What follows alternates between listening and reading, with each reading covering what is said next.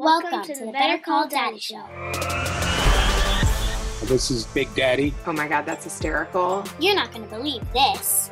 Oh, oh my god. Five stars. Five and a half stars. Papa. My dad is my hero. Grandpa, are you ready? I love a good happy ending. Oh boy. Ay, ay. It's a phony baloney. And a tit for tatter. Hey, a lot of these things, I don't know where you're getting them from. It sounds like they're coming from when I look in the mirrors. Damn the public. Damn the public. Today's guest is a world renowned author and YouTube's favorite rabbi. He's here today to give us his thoughts on love, religion, and soulmates. Rabbi Manis Friedman, welcome. Hello, hello. Hello. Who am I talking to? There are three people on the screen. That's me and my daddy. Nice. Nice program. Thank you. Oh my gosh, I'm so excited. I have never had a rabbi or a magid on my show. Hmm. Wonder why. yeah, I didn't even actually know the word magid until I picked up your book, Doesn't Anyone Blush Anymore? That's pretty cool that you're referred to as that. You know, PR is very important. the problems that people come to you with, how have they changed from the beginning of your career until now? It's a very good question. I went to a party celebrating the retirement of a psychiatrist. He had been a psychiatrist for 50 years. So he got up to speak and he says, Let me summarize 50 years of psychotherapy. The first 25 years, ultimately, I ended up saying to every client, I know you love your mother, but deep down inside, don't you hate her? The next 25 years, I inevitably ended up saying to my clients, I know you hate your mother, but deep down inside, don't you really love her? wow, that's interesting. Mm-hmm. So you think it's like a lot of inner child healing? Yeah, a lot of that. Too much, too much of that. So what I've noticed is the loneliness. For the first couple of years, it was the infighting, you know, the friction with the parents and the disagreements and the rebellions and the now it's more, I got no relationships. I'm alone in the world. Loneliness, terrible thing. That's interesting. I, I, actually asked my husband after watching one of your interviews, I said to him, Do you feel lonely?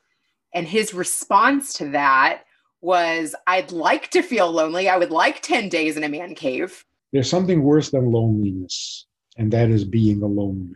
Big difference. If you're lonely, go to a party. When you come home from the party, you're, you're lonely again. No, when you come home from the party, you're alone. Much worse than loneliness. Like that famous song. They're sharing a drink they call loneliness, but it's better than drinking alone. Yeah, yeah, that's interesting. And it kind of reminds me too of something that I read in your book where you said, What if our purpose here, if we were created to be with our soulmate? That really hit me. What if we were created to find our other half of our soul and to serve God? Like, that is deep to really think about that. I don't think I've ever thought about my purpose as that before. There are three questions that every soul is asked when it comes back to heaven. Interesting. The first question is Were you honest in business? Second question is Did you raise a family? And the third question is Were you looking forward to the coming of Mashiach? In other words, what did you think the future would be? Those are fundamentals. So, what about people who can't have a family? They deserve some special compensation. What about people who can't make a living? Another thing that really grabbed my attention that you said too is when someone is able to get remarried, that they were given a second chance. I really liked that idea. Can you talk to me about that? Well, sometimes the second chance is better than the first chance. So it's not a consolation prize. You know, it's not like the second one can be better than the first one. But for whatever reason, the first one was destined to be the first, and the second one was destined to be the second. How does that work, though, on a soul level? You marry your soul mate, which means the only person you can marry is someone who has another part of your soul. You marry somebody who doesn't have another part of your soul, it's not a marriage. Marriage is a magical thing, not just some agreement between a man and a woman, or two men or two women. There's something magical about marriage, and that is that the two parts of the same soul find each other and become reunited. Whereas it's just a man and a woman decide to live together, that may be a good union, but it's not a reunion. Marriage, by definition, is a reunion. Now, you did just mention a guy and a guy and a girl and a girl, right? Yeah, which is not a marriage. Okay. But you do think that their souls could be part of the same soul, or that only happens during marriage? That is the definition of marriage. But two men, two women can have a very good union. No guarantees, you know. The divorce rates there are just as high as maybe higher. But you can have a good union. Just don't call it a marriage because a marriage is a reunion, a reunion of a male female division in the soul. Yeah, that's that's really interesting. Let's put it another way. The original human being, Adam, before there was Eve, the original human being was male and female. Why we need to know this? Why does the Torah tell us? It's kind of weird. It was like two sides of a coin male on one side, female on the other side. Then God separates them and they become two. And immediately after separating, God says, Therefore, you should get married and become one, which is again mysterious. You'll never be as one as you used to be. So here's the beauty of it it's because God created us as male and female, the original human being, the original perfect human being is male and female. The separation of male from female is not natural, right? That, that's a change in our nature. So it's a step down, not a step up. Therefore, through marriage, you can become one again and regain your oneness. That's a reunion. The question is, why separate them at all? To become one through marriage but it's not the same kind of oneness. They're not Siamese twins. The difference is originally, when God created the human being, it was male and female back to back. God said, That's not good enough. He separated them and said, Now become one through marriage. And that's face to face. Why did he do that? Because face to face is much more intimate. Back to back is a fact. Yes you are you're bonded. You're bonded very very strongly. But there's no intimacy. There's no romance. To become one face to face that's intimate. And that's why physical intimacy should always be face to face right. You've written about that also. So this is where we get the need to reunite the reason a man and a woman marry is because the male and the female is what got separated and they need to come back together. So, two men or two women, that's not fixing anything. It's not the reunion. What happens when it's not pleasurable? The marriage or the intimacy? Both. Got to fix it. Pleasurable is natural. So, if it's not pleasurable, then something's getting in the way. And by the way, if the separation is unnatural, then by nature, we are one. We are one, but something separated us. So, how do we go back to being one? Get rid of the separation. Whatever it is that's coming between you, get it out of the way, and you will naturally become one because that's your true nature. So, if something is preventing you from dissolving into each other, like two drops of water becoming one, then something's getting in the way. You got to remove it. And that something can be love. Love and sex get in the way. And that's why, in a generation where there is more love and more sex than ever, marriages are terrible. Ever since Tevye's daughters decided to marry out of love, what a radical idea. Ever since then, marriages have gotten weaker and weaker and more difficult and more frustrating because it works something like this anything other than the man and the woman, anything can become an obstacle to their oneness, can come between them, including the thing that they both enjoy. So, for example, they both love pina colada and walks in the rain.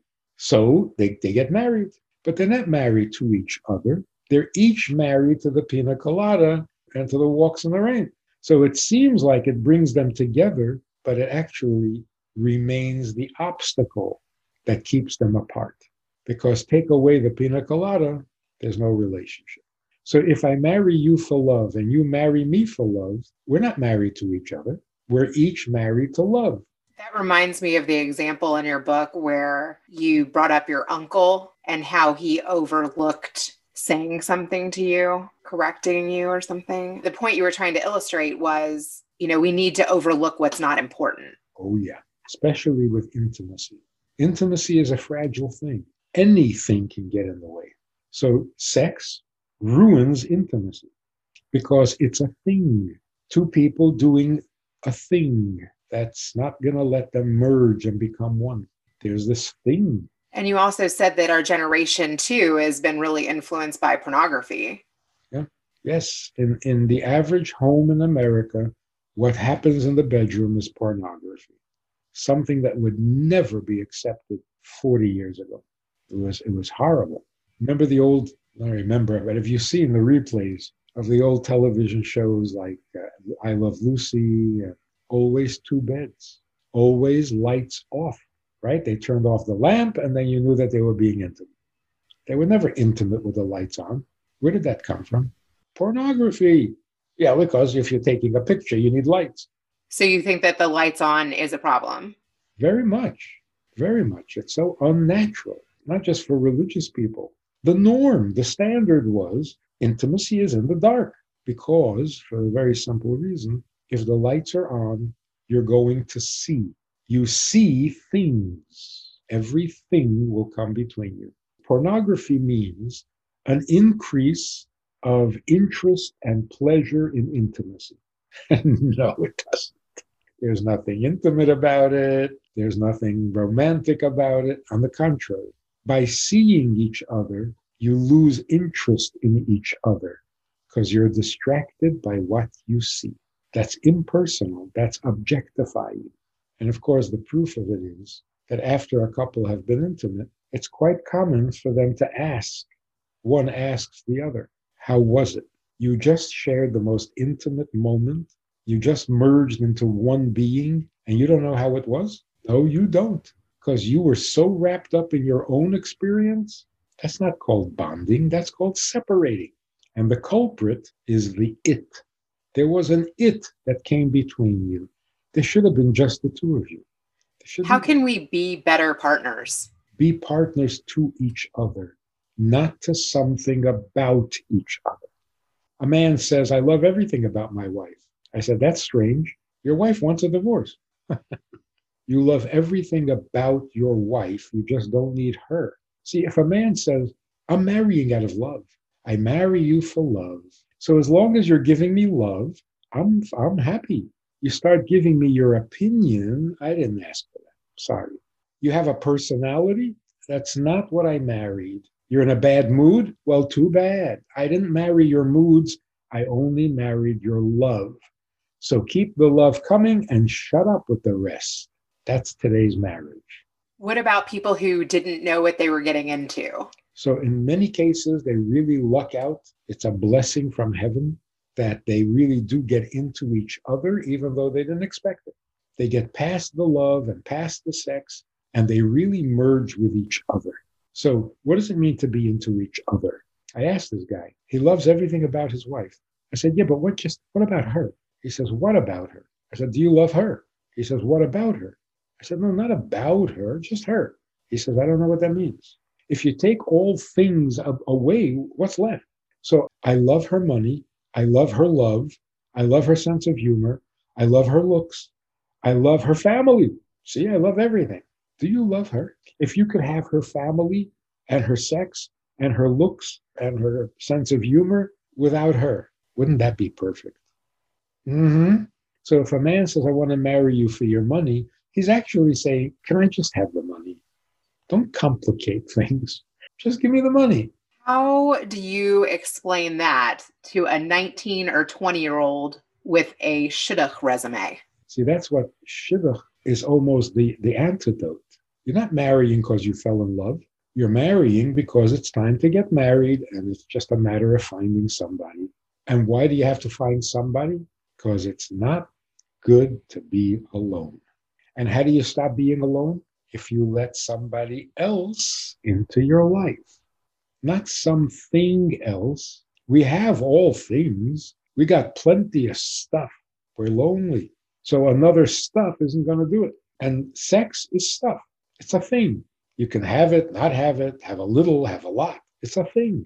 So I've been teaching this for about 45 years, primarily to women, because they get it. So, what does it mean to have someone else in your life? Someone who isn't you. But that's the part we don't like. So, do you have room for someone other than you in your life? That's the question. So, a good example would be when your husband is out of town, you miss him. See, I miss him so much. So, really, what do you miss about him? What do I miss? I miss him. He's not home, so I miss him. Yeah, well, well, what do you miss about him the most? It's a ridiculous question. He's missing from my reach. Sad thing is, the minute he walks in the door, it becomes about something. Oh, good. Now you're home. Take out the garbage. Can you pick up the kids? Right. But we do know what it means to miss someone, not something about them. So here's the bumper sticker for marriage. For the newlywed car, you know, just married, the bumper sticker should say, Nothing about your wife can be more important than your wife. That is so essential. I feel like that's very hard. I mean, I didn't grow up religious, so I was very self centered. I still probably am until my mid 20s. Then I feel like your worldview changes a little bit. If you're wise, for most people, it doesn't change till they're 40. So you're way ahead of the game. I said it started around 25. That's when I was like, okay, I see my parents are like trying to set me up at every family event. Like maybe I should try to find someone for myself. And then I got on JDate. Someone, not something.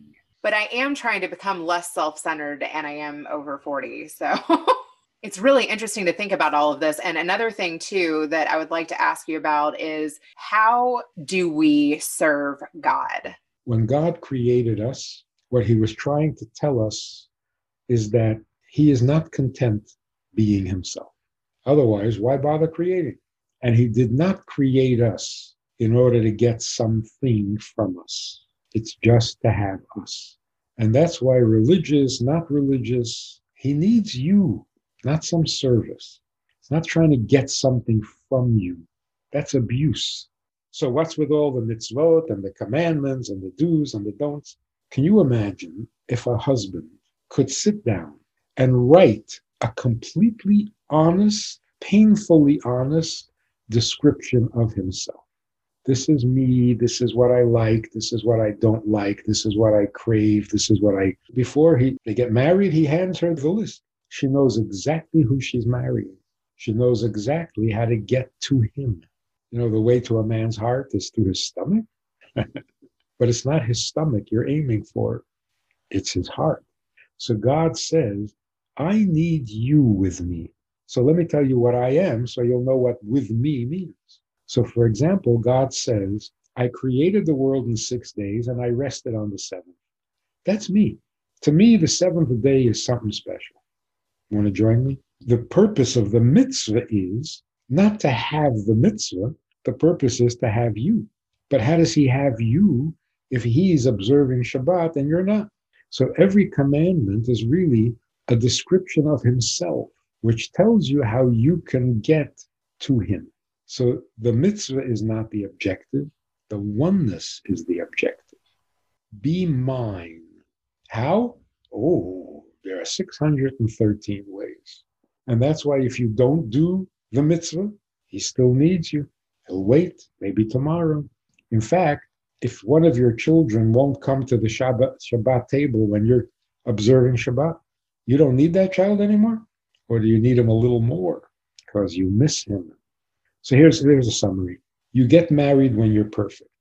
Because if you're not perfect, you're still looking for things if I'm not perfect and I marry you, I want something from you that will make me perfect.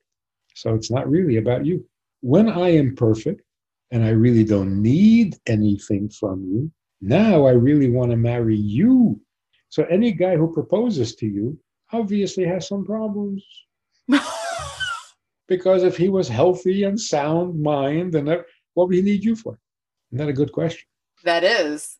Right. So a guy says, please marry me. I can't live without you. You're one sick guy. Go get therapy. So what should a man say? Please marry me. I am perfect and I need nothing. But without you, what's it all for? My perfection would not be meaningful. Wow. So the woman makes him meaningful. I'm not missing something. I'm missing you.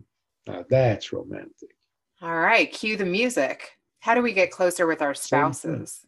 Find out what is most precious to your spouse and join him. And what are the most common things in the way? One of the most pleasurable things that are close to a to a guy's heart is driving. If you tell him how to drive, you're not joining him, you're criticizing him. Doesn't go over big. That's funny. But if you say, I just love driving with you, I can relax when you're driving, that's it. He'll love you forever. I'm going to try that. Did you learn this from your parents? Yes. And from from the studies in yeshiva and Hasidic philosophy. Here's the final thought. If you do tell me what is most precious to you, and then ask me to join you, what does that tell me about me? If I want to give you what is most precious to me, doesn't that mean that you're even more precious? Why am I giving you what is most precious to me? Because what is most precious to me is just a thing. And I'd rather have you than the thing. So if God gives us the Torah, He gives us the mitzvah, and those are the most precious things to Him. Now we know that we are the most precious ones. Those are the precious things, we are the precious ones. We're running out of time, but let's use a quick analogy. A mother asks her son to make her tea every day, three times a day. The son obediently makes his mother tea three times a day, every day, for 50 years. At the end of 50 years, he finds out his mother does not drink tea. So he says to his mother, well, what was that all about? She says, Come on, it's not about tea. I don't need tea. I wanted to get closer to you. Beautiful, huh? I love that. That's a great lesson. It's horrible. She's the worst mother of the year. You see, if I don't want you in my life and you're a pest and a nudnik and I want to get rid of you, you know what I would do? I would ask you to bring me tea just to keep you busy and out of my life, to make it really, really clear. This mother has another son. She asked the other son to bring her coffee. She loves coffee. Now you see? Aw, That's So sad. the first son, she asked him to bring tea. She didn't allow closeness. She prevented closeness mm. because you don't get close to somebody by doing something they don't need. So, what was positive about the son? He's obedient, but obedience is not closeness. Ooh, that's a good lesson. And Wow. a big mistake that religious people make. They don't see the difference between obedient and close. You're obedient only where you can't get close. You obey a king because he'll never be your friend. Judaism is beautiful if you don't mess it up. Yeah, I've had some obstacles with it. There are many. and the biggest one is people think Judaism is a religion. So if you keep Shabbat or if you keep kosher, oh, you're religious. No, I'm Jewish. This is what God asked of Jews. That's why I do it. So by doing these things, I'm not becoming religious. I'm just acting on my Jewishness. So that whole artificial, pompous structure of religion, more religious, the most religious, the top religious, the worst, that is such a disease. It doesn't belong in Judaism at all. Yeah, I love that you said that.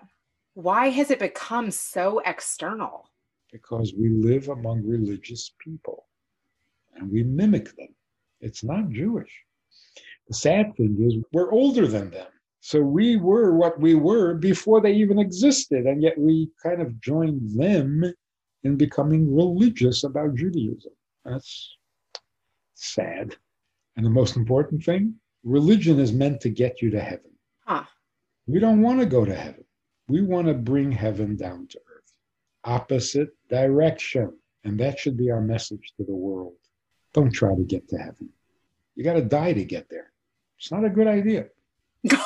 How do we bring heaven here? Well, God didn't create the world so that you can get off the world and go to heaven. He created the world because he's really interested in this world, not in heaven. The funny thing is, people say, I want to get closer to God. I'm going to go to heaven. God is on earth, but we're not making him very welcome. Hmm. So the objective is to make God comfortable with his creation. How do we do that? You do what pleases him, like any good wife. This was very enjoyable. I love this topic, as you can tell. yeah, thank you so much.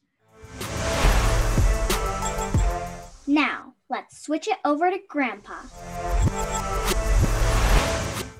Very interesting episode with Manis Friedman. He sounds like a relative. As my grandfather would say, uh, how's your better half doing? And he had the same philosophy as my grandmother and grandparents and their parents and their parents and their parents. So the truth of the matter is, is that to have a relationship and when you're constantly looking to please your partner, it makes you feel better where you're not looking for anything in return, but you're looking to share your life with someone and where you feel passionate about life because you're sharing your life with someone else and making yourself whole. You do that even with your children. I get a, a much bigger kick out of Stephanie winning a championship when we played chess than winning one even myself. And that's the thing. The idea is that if you want to be closer to God or you want to be closer to a person, you have to be able to give of yourself without expecting anything back. If you are seeking a pleasure back or there's a price for you to do something, it's not real. That's when the material things get in the way or ob- objects get in the way and it's not real. I agree 100% with the rabbi. I think he's got it right. He's got a good last name too. I like the Jewish name. wow, that's an interesting perspective you have on that. You got a little uh, intimacy lesson from Mr. Friedman. Isn't that funny? I'm commenting as a Friedman to Friedman. It's almost like a connection. The other thing that I thought was very interesting is that the movie should not be the example for lovemaking. It's something you have to feel and be connected with. And to be intimate with someone shouldn't be where it should be on the video or on the TV or where you're taking pictures seeing how, how it looks rather than how it really feels. Life has some very interesting twists. The irony is that when we don't get it right, or we're not really communicating or connecting with your partner 100%, does that mean throw the relationship into the wind?